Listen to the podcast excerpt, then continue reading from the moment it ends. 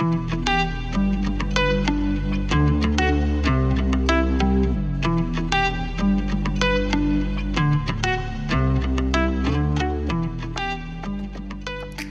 for tuning into the Foundry Church podcast, where we encourage others to forge a lifelong reliance on God. Join us live, in person, or online at 10:30 on Sunday morning. You can find out more about us online at thefoundrychurch.com. Find us on social media by searching The Foundry Work. God bless.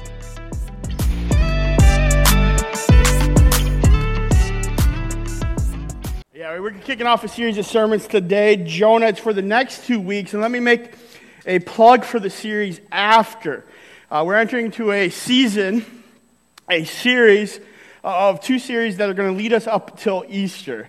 So, Jonah this week and next week, all right? And we're not even going to talk about the big whale, all right? Uh, but then the series afterward that this series is going to lead us into is because uh, uh I'm a glutton for punishment. Um, it's called Elephant in the Room. And it's a series that is designed for you to bring your friends, right, who might have some hookups, hangups, some hindrances because of some issues uh, that the church handles poorly. Uh, so, we're going to talk everything from race and ethnicity to what a biblical marriage looks like to uh, why don't we ever talk about materialism in the church when that's such a big issue to all these things leading up to Easter. And that series is for you to grab one of those invite cards back there by the, the door there, not just there for good looks. They're for you to grab and invite a friend to hear these hot topic issues, these elephant in the room series uh, coming out and leading us to uh, this Easter season where we get to celebrate the reason for our faith. So I'm just making a little plug for that series and for this season that we're entering into leading up to Easter. Now, Many of you know that Christina, my wife, uh, she suffers from severe migraine headaches. And when uh, we were first dating, she got a migraine, and it was going on like the third or the fourth day, something ridiculous like that. And she wanted, I think, to test how much I actually really liked her. And so she asked me to take her to the emergency room right? And I said, okay, this is my chance, right? I, I said, I, I will take you to the emergency room. And it was a sketchy emergency room in the backwoods of Kentucky, right? And this, this ER uh, is where we were sitting, and we were there forever. And we were finally called back, and the doctor was asking all these questions. Uh, he had her stand up and do what looked like a field sobriety test, right? And I'm all about, at this moment, not taking care of Christina, but like showing off. And so, like, he was having her touch her nose, and, and with her eyes closed, she had to stand on one foot. She had to uh, push back on the doctor's uh, hand as he tried to, uh, like, push her arms down. She had to do all these things, right? And she was in an incredible amount of pain. And again, me trying to be like the guy uh, to protect his new girlfriend and, and look good in the process of doing it. I said, Is this kind of necessary? Again, right? We were in the backwoods of Kentucky, and they, they were in the middle of what we would call an opiate crisis, right? And so I was thinking, oh, he just doesn't want to give out medicine. That's, uh, that's not what they do. But luckily, the nice doctor, he could see what I was trying to do, trying to take care of Christina and impress her. And he said, I'm just trying to check her reflexes to make sure that her brain and her nervous system are taking and acting the way that they're supposed to be. Now, he was just making sure that there wasn't a bigger problem than a migraine before he went on and treated it, right? Now, look, Foundry Church, you see, I learned that day not to be so stupid, right? But also learned that reflexes, they're a pretty important thing. Uh, they are, are uh, they're quick, right? Our reflexes, maybe slow for some of us. I'm not going to say anything, Mom, right? Depending on who you are, right? But look, this is what I learned, right? Reflexes, is it up there? There we go. Reflexes uh, reveal the condition of the relationship between your nervous system and your brain. That's what reflexes are. And these are not just tests uh, that doctors do when you have a migraine headache. Right? We've all been to the doctor and we sit on that table and, and they, they take out this little rubber hammer and they hit you on the knee, right? And what happens? Right? The, well, what's supposed to happen at least? Right? Your knee is supposed to kick back up into the air without you even thinking about it. Uh, you react to the force of that little rubber hammer, right? The, the doctor is checking your reflexes. Right now, some of us, we have great reflexes. Right? People who uh, used to be athletes or still are athletic usually have great reflexes. Right? You ever watched a um, uh, table tennis tournament in the Olympics? Like table tennis. Now, I, I wouldn't even classify it as a sport, but those guys have some serious reflexes. Right? You're watching, your eyes are bouncing back and forth across the screen because these guys are just, right? They have great reflexes. And then there are people uh, who are like this Christina, like this little kid.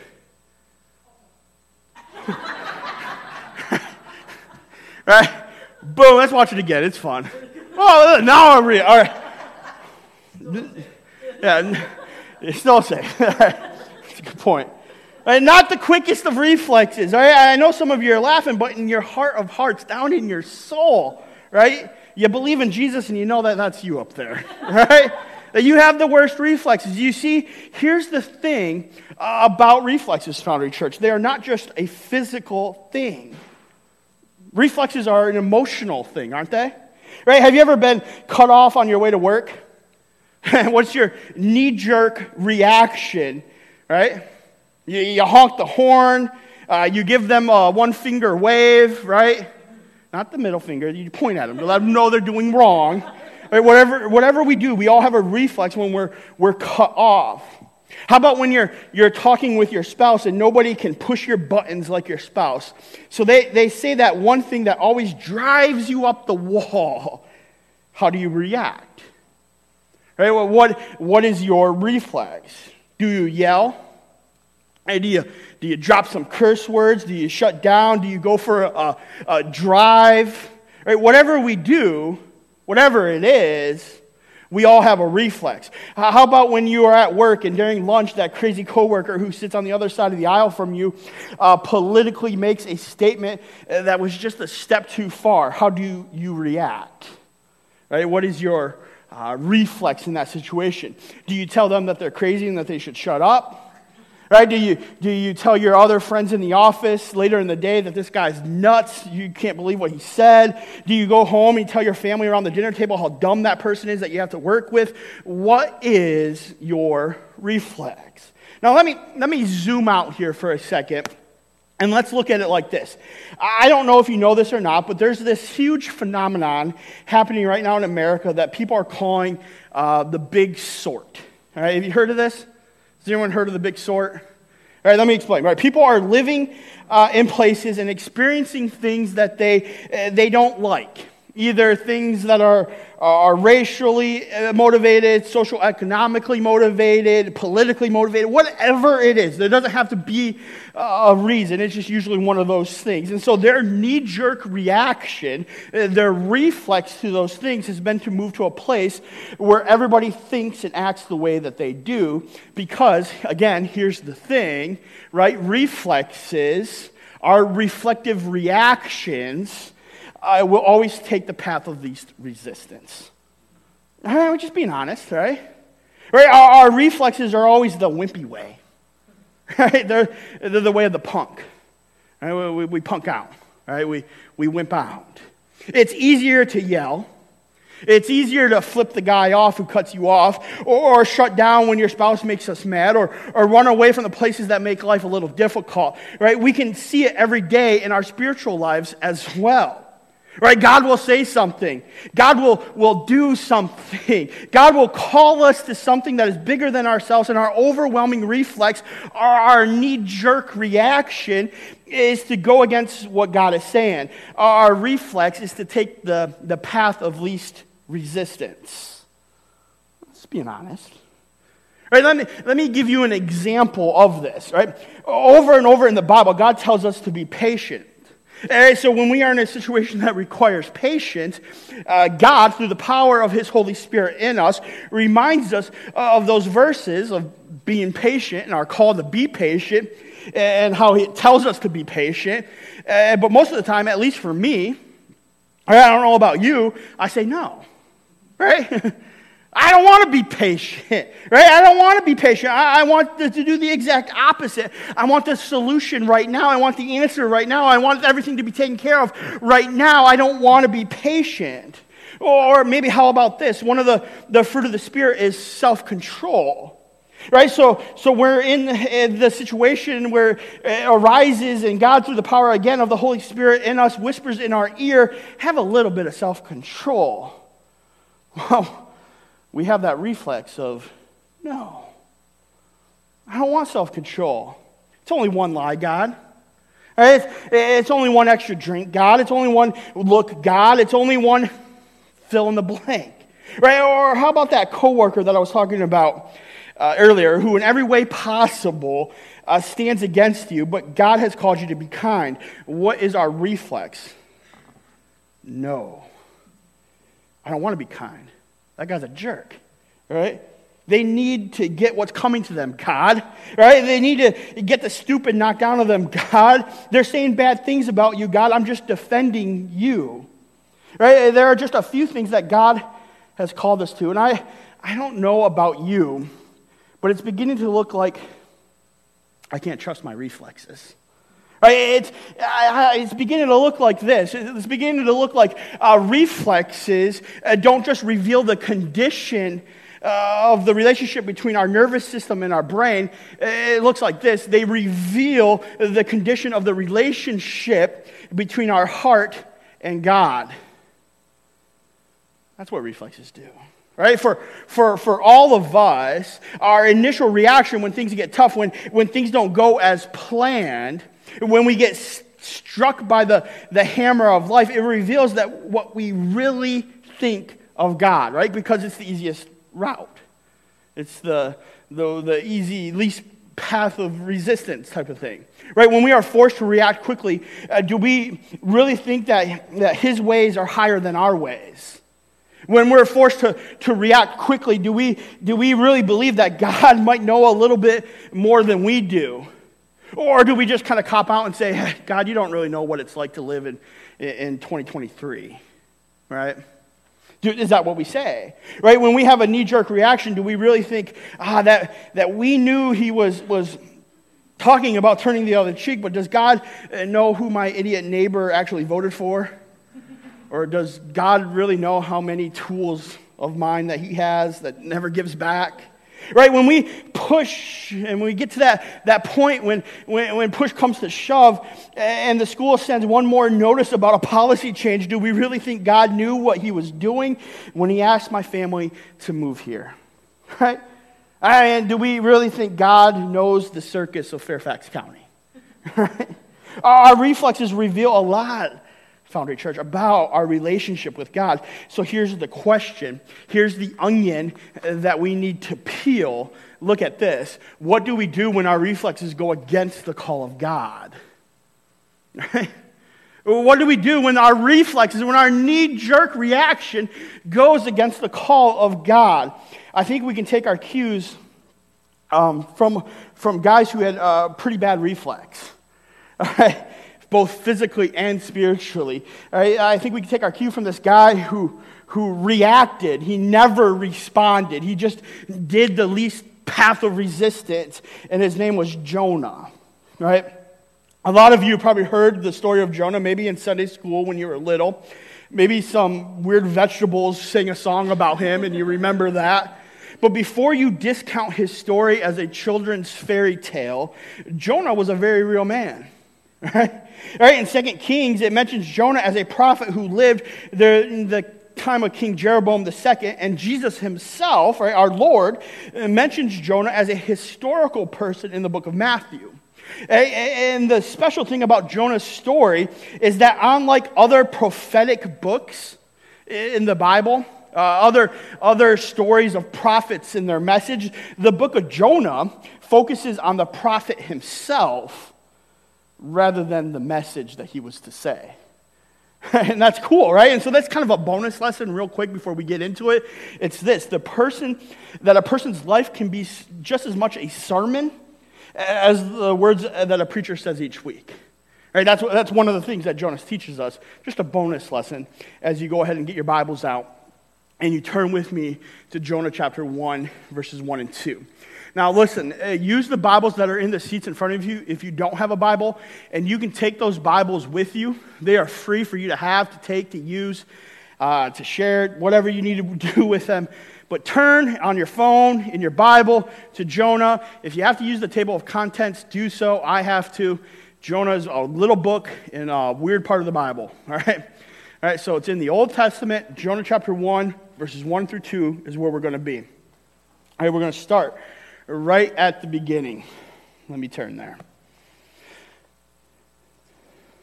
It says, Now the word of the Lord came to Jonah, the son of Amittai, saying, Arise, go to Nineveh, the great city, and call out against it, for their evil has come up before me. All right, keep your, keep your finger there. Again, use the table contents if you need to. All right, now, I want to stop there because I don't want us to be too quick to judge old boy Jonah. Right? I don't want us right now to have a stupid knee jerk reaction like we just talked about. Right? I don't want us to, to go into this story with preconceived notions. Right? I, I want it to be clear that God was calling Jonah to something. And I want to be clear about what that is, right? God was calling Jonah to go to where? Right, Nineveh, which ancient historians say that Nineveh was the foremost city in the ancient world at that time, like the biggest capital of all capitals at that time. It was a large, important capital of a dominating empire. Right? And, and so we can easily think that God was calling Jonah to a place, uh, to go to a city, to a place like Washington, D.C., or even London, something like that, right? right? But the truth is, really, God was calling Jonah to go to a horrible city. And I'm not just talking about a city where, where nobody believed in God or, or they were all cowboy fans or something like that. Right? It was a horrible place. Real quick, let me, let me read to you uh, how Jonah explained this city in the book of Nahum.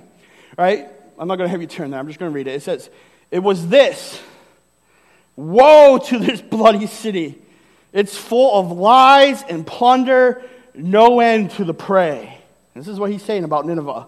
Right? And then it goes on and says this hosts of slain, heaps and corpses, dead bodies everywhere without end. They stumble over the bodies on their way to kill more people. Right? And he's not, this isn't poetry, right? He's giving a detailed account of what he saw. Right? So, so I'm going out on a limb here, and I'm going to say that all of us would have a reflex, a knee jerk reaction of not going into a city where there's like piles of dead bodies everywhere. Right?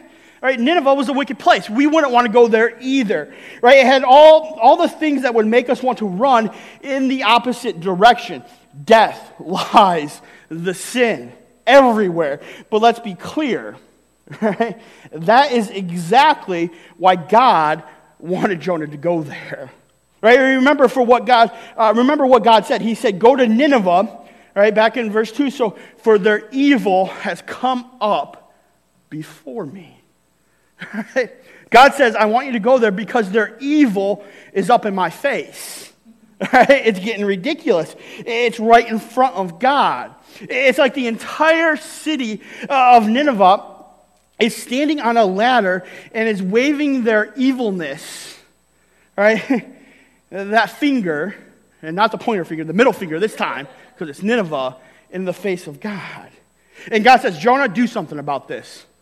Hey, You want to forge your life on me? You say you're a servant of mine? I got a mission for you. Go to Nineveh. Right? He wants Jonah to face them head on. I love the way that the message paraphrase uh, of the Bible puts these two verses. It says, Up on your feet, old boy. I added old boy. It says, Up on your feet and on your way to the big city of Nineveh, preach to them. They're in a bad way. And I just can't ignore it any longer. that, that's Nineveh, right? God, God, like the good general that he is, says, Hey, Jonah, it's time to stand up.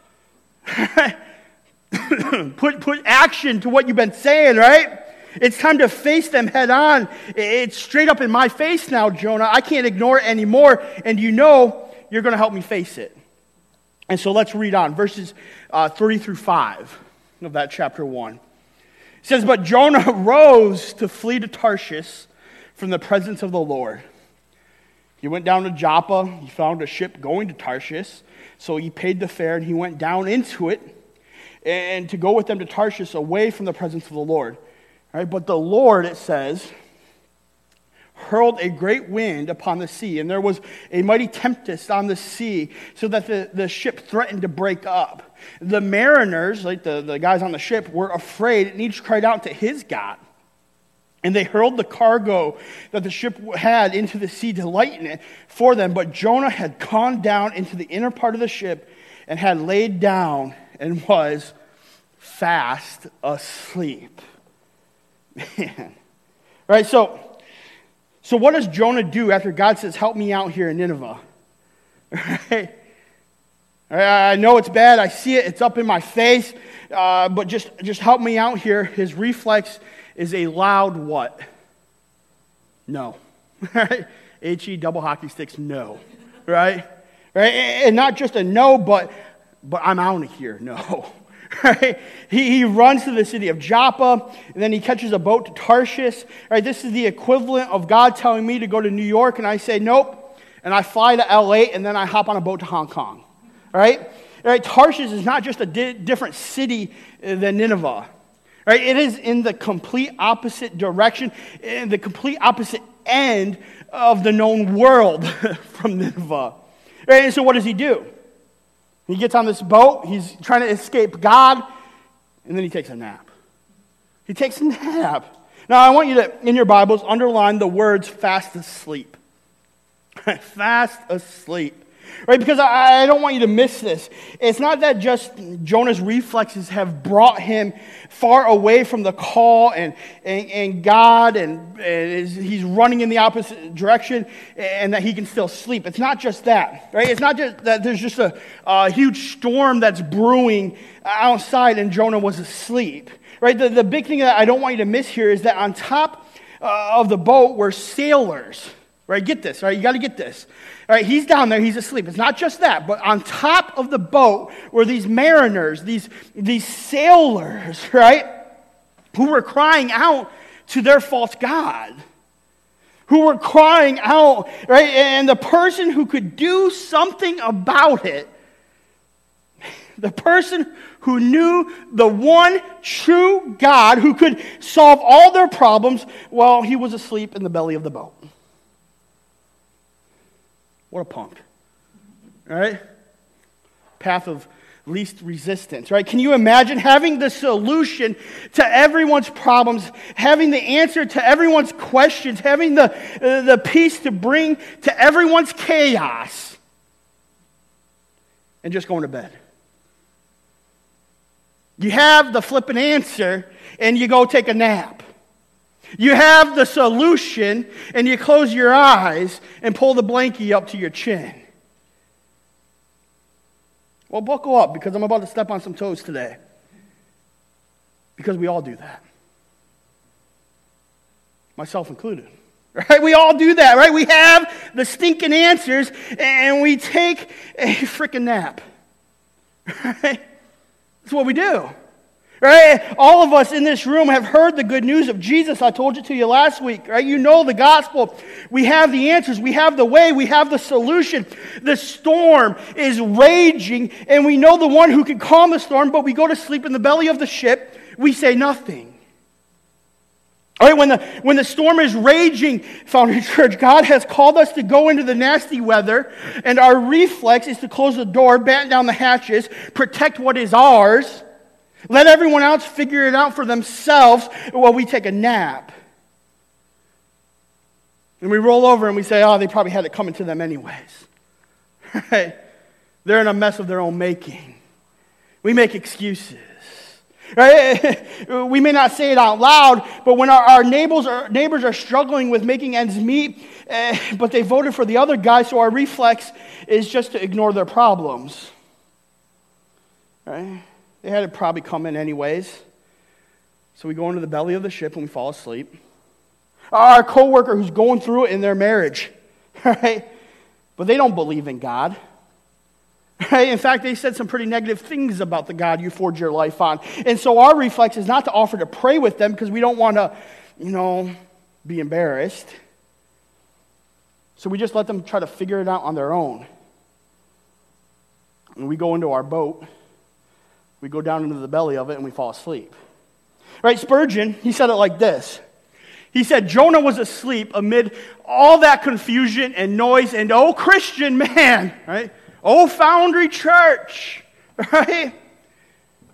For you to be indifferent to all that is going on in such a world as this, for you to be uh, negligent, negligent of God's work in such a time as this, is just as strange. The devil alone is making noise enough to wake all the Jonahs if they only want to awake. Some of us, well, all our reflexes don't cause us to do anything at all, they cause us to go to sleep and stay asleep.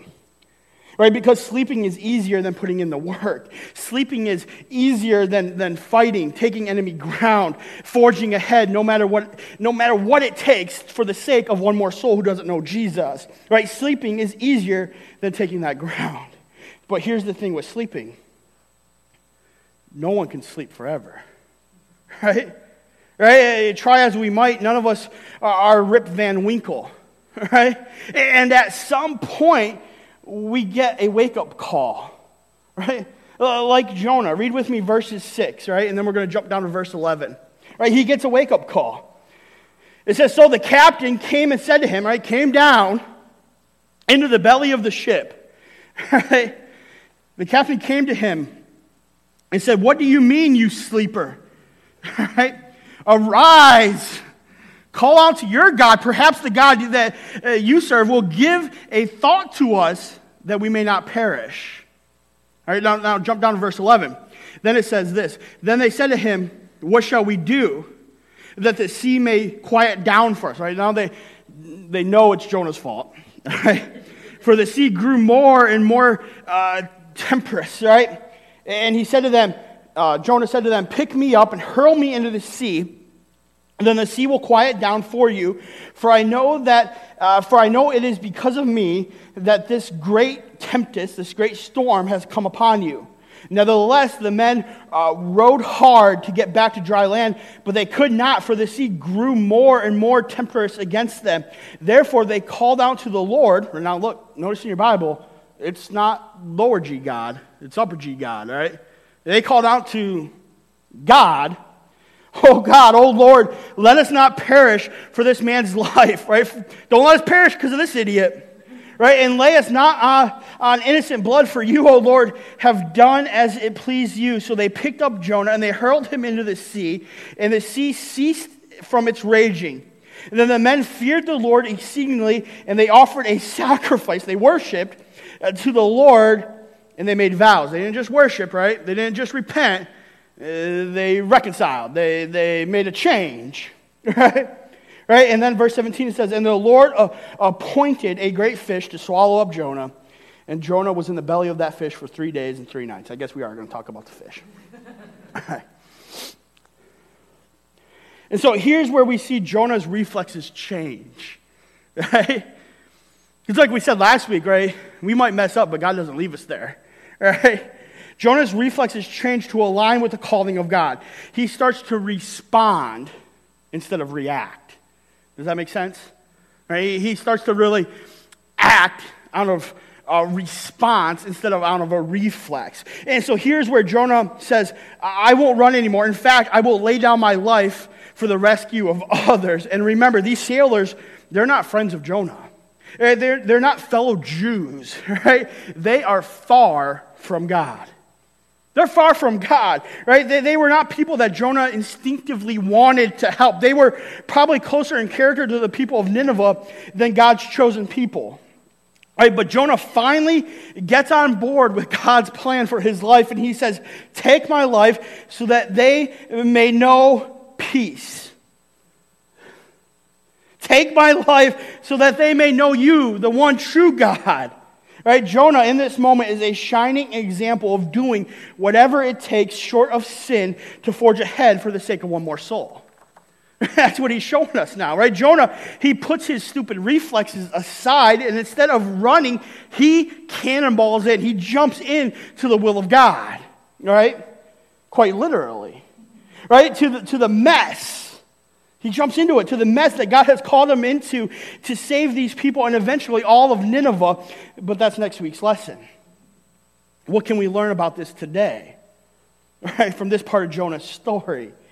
Right? How can we take the story of, of reluctant prophet and, and assure that our reflexes don't lead us in the wrong direction? That our reflexes don't, don't take us to Tarshish instead of where God has called us. How do we instead follow the call of God in our lives? I think we must do two things. First, we must wake up. Right? Just like Jonah had a wake up call. We must wake up. Right, church? Here is the reality that we live in everywhere we go. Everywhere we go. We say, oh, the grass is greener over there, Andrew. Bull. Right? Wherever we go, it's Nineveh. It's the world we live in. Right? It's a mission field that we live in. That's why we're here. Right? We're not in heaven yet, so everywhere we go is Nineveh. Right? So we got to wake up. Right? I don't think it takes much to realize that the world is not doing great. right? But here's the thing. And again, tuck your toes in because I'm going to step on them. We cannot keep yelling about the world that is falling apart if we're not willing to wake up and do something about it. right? Right? What did Jesus tell his disciples when he went back up into heaven? He said, he said, go. Go. It sounds a lot like he told Jonah, isn't it? Right? Uh, Jonah, get up, wake up, go, do something. You have this mission, right? We have this mission to go and make disciples of all nations, baptizing them in the name of the Father, the Son, and the Holy Spirit, and teaching them to obey these commandments as he has taught us. Go. Don't hide your head in the sand. Now, there's an old way of explaining this old preacher way, and it goes like this. You might say, Andrew, Andrew, Andrew, Andrew, I'm not asleep. I'm awake. You're telling me to wake up, but I'm awake. I'm not asleep. I talk about Jesus. Well, listen, you can talk in your sleep, right? And it's worthless. And you're like, okay, Andrew, I'm not asleep. I walk with Jesus. You can walk in your sleep, right? And it's worthless. I'm not asleep. I think about Jesus all the time. You can, you can think in your sleep. It's called dreaming, and it's worthless. Right? Right? Thinking and talking and walking uh, about Jesus are all great things, Foundry Church. But unless you're doing something with all of that, Foundry Church, unless you are talking about Jesus with people who do not know him, or walking with Jesus uh, around people who don't know what he looks like, or thinking about Jesus while you pray for the unbeliever, you are asleep. And you're sleepwalking. You're sleep talking. You're dreaming. It's worthless.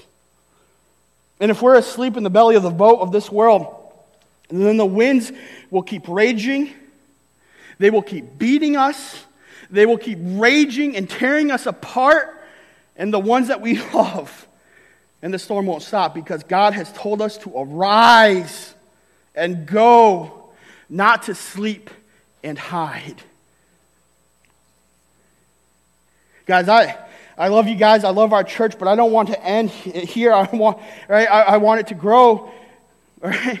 There are people in my life that I want them to know Jesus. And it's not just about filling butts and seats or, or, or having some quota of baptisms, whatever it is. It's about them being with me in heaven for all of eternity, living out the purpose that God has created them to live.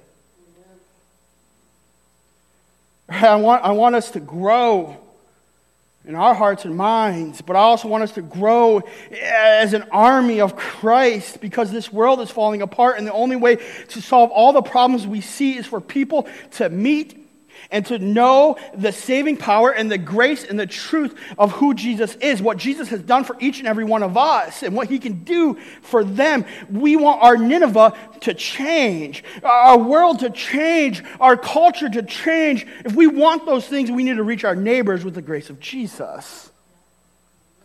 Right? Know, all my neighbors, uh, they all know Jesus. They go to different churches. Your street's pretty big. Right? Your office is probably pretty big. All right? Maybe, maybe it's not even the office or your street. Maybe it's the bedroom across the hall. They don't know Jesus. Right? We cannot run away from the things, uh, from things when we get, when they get bad, when they get scary, or when it gets too much because uh, we're too sleepy to fight back. Listen, the, the call of the Christian is not to wag the finger um, our finger at the, the world and say, no, no, no, bad, bad, bad. Keep it away from me.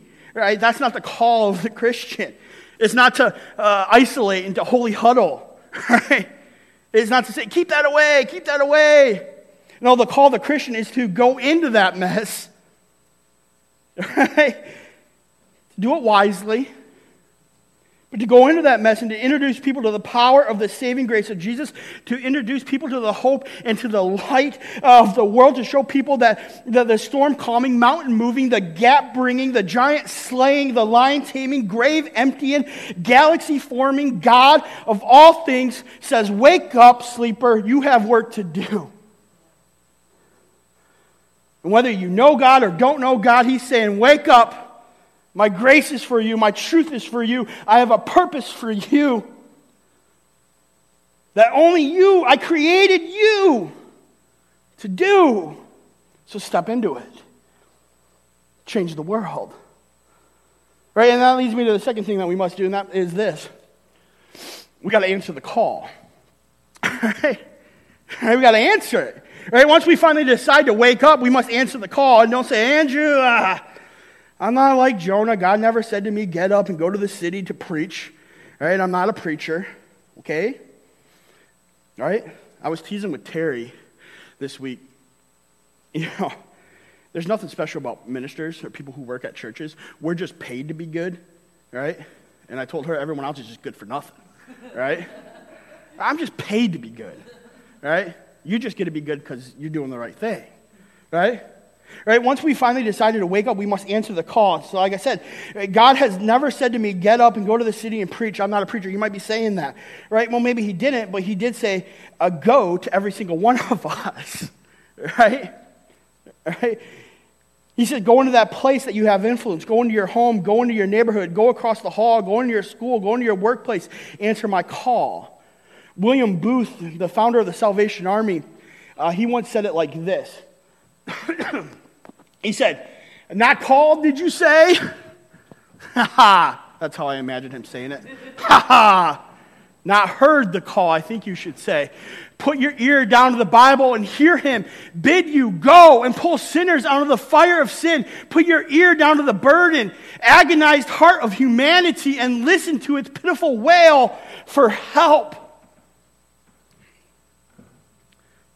Go to the next slide, Terry. Go stand by the gates of hell, he says, and hear the damned entreat you to go into their father's house and bid their brothers and their sisters and servants and masters not to come here, then look Christ in the face, whose mercy you have professed to obey, and tell him whether you will join heart and soul and body and circumstances in the march to publish his mercy to the world. Because he says, Go to each and every one of us. Come on now. The world is crying out in the storm for a rescue. And God sent you. I haven't been a Christian that long. I haven't been forging my life on God that long. I don't really know who Jesus is. He has a purpose for you. When you forge your life on God, that does not mean we hang out at the gates of heaven, uh, just outside the gates of heaven in our holy huddles, biding our time, right? When we forge our life on God, we don't hang out there, right? We're going to spend eternity inside the gates. We don't need to hang out for our time here on earth outside the gates, just bidding our time, right? When we, we forge our life on God, right, we stand at the gates of hell, tackling, putting in headlocks, right, carrying off every single person who comes near those gates. And we do that with the grace and the truth of Jesus. Right? Stop saying, I wish someone would do something about this mess.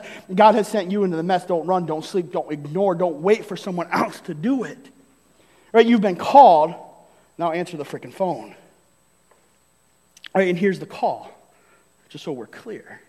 Right? Here's what God has asked of us. And it comes from a prophet who came after Jonah and knew Jonah's story. And, and he saw it and he looked, he, he looked like, like he wasn't going to answer. But he does, right? And this is what he says in Micah chapter 6, verse 8. This, this prophet, he says, What does the Lord require of you? But to do justice and to love kindness, to walk humbly with your God. That's your call. Right? When we are disciples who, who, who goes into the world and we make disciples who, who then in turn make disciples, right? That's our mission. We just spent the whole month of January talking about that. Right? We do that. We, we wake up to this call and we, we step into it with, with justice and with love and kindness. And we walk humbly with our God. We do, as William Booth said, we put our ear down to the Bible because there's a call there, right? We do that to wake up the broken world that is around us and we fight for justice. And we love others and we're kind to them. And we walk with our God above all else, before all else, because He's the purpose and the thing that is in and through all. And you notice that there's no qualifier to the, this, this requirement from God. He doesn't say, fight for justice when, when you like the people that you're fighting for. He doesn't say, be kind to the people who are kind to you.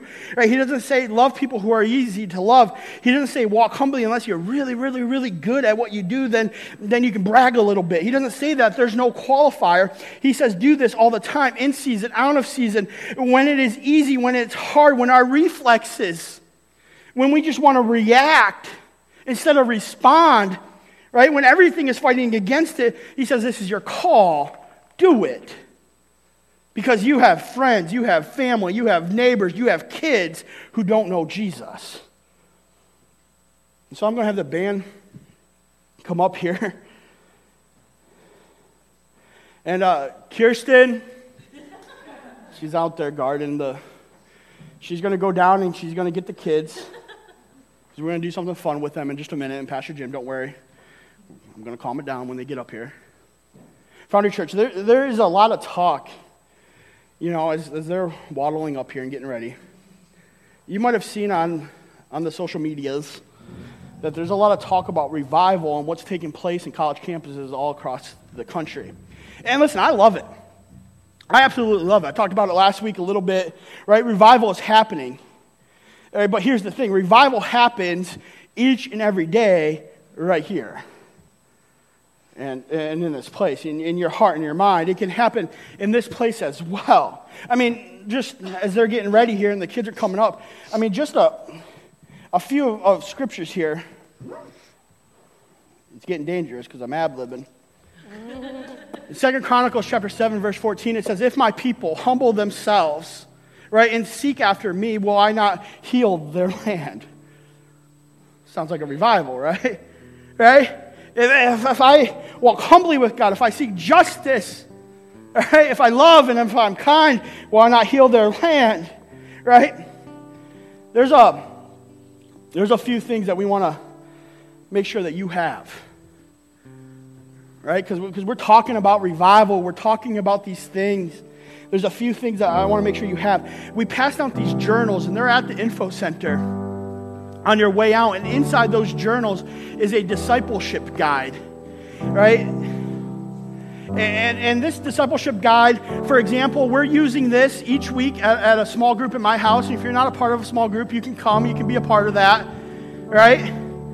But you can take this, you can read this story of Jonah today with your kids, with your spouse, by yourself, you know what? Not by yourself. If you need someone, call me. All right? And, and you can be a disciple who makes disciples. You dig into the Word. You pray for revival. You humble yourself. You commit to this rejuvenation, to this reconciliation. You do that with your family. You ask these questions each and every week from the scripture. It's in your bulletin. Grab a bulletin, grab a journal on your way out. But we also, next week, we're going to pass out a prayer guide to you. And you probably have had this. If you serve on one of our ministry teams, you've been given this prayer guide. All right? But let's just be honest, myself included. All right? We're given this prayer guide and we just keep it in the folder. But the prayer guide, it's nothing, nothing fancy, it's just scripture. But I'm telling you, if you if you take this discipleship guide, you take that prayer guide that we're going to pass out next week, and you do that once a night with your family around the dinner table, you do that with someone else in this community. All the stuff you're hearing about, revival, reconciliation, repentance, ground being taken for the kingdom of God, the people that are on your lock, right? That you've been praying for, the people who are far from God, they will know God. I don't make many guarantees, but God makes that one.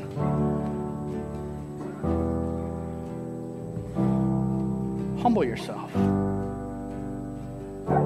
Love, kindness, walk humbly with the Lord your God And revival isn't just going to happen in your heart and mind and in this place. The flipping gates of hell are going to crash. And the gates of heaven, because of you, are going to swing wide. Because of the power of the God that you're forging your life on. And you said, you know what? I'm not going to be like Jonah. I'm not going to go to sleep in the belly of the boat. I'm going to wake up. I'm going to answer the call. I'm going to do the mission that God has given me to go and make disciples. Disciple is just a fancy word for a follower of Jesus. Right? Starts with these little guys. Starts with your friends, your neighbors, your coworkers, your family. All right? Pray for God to use you.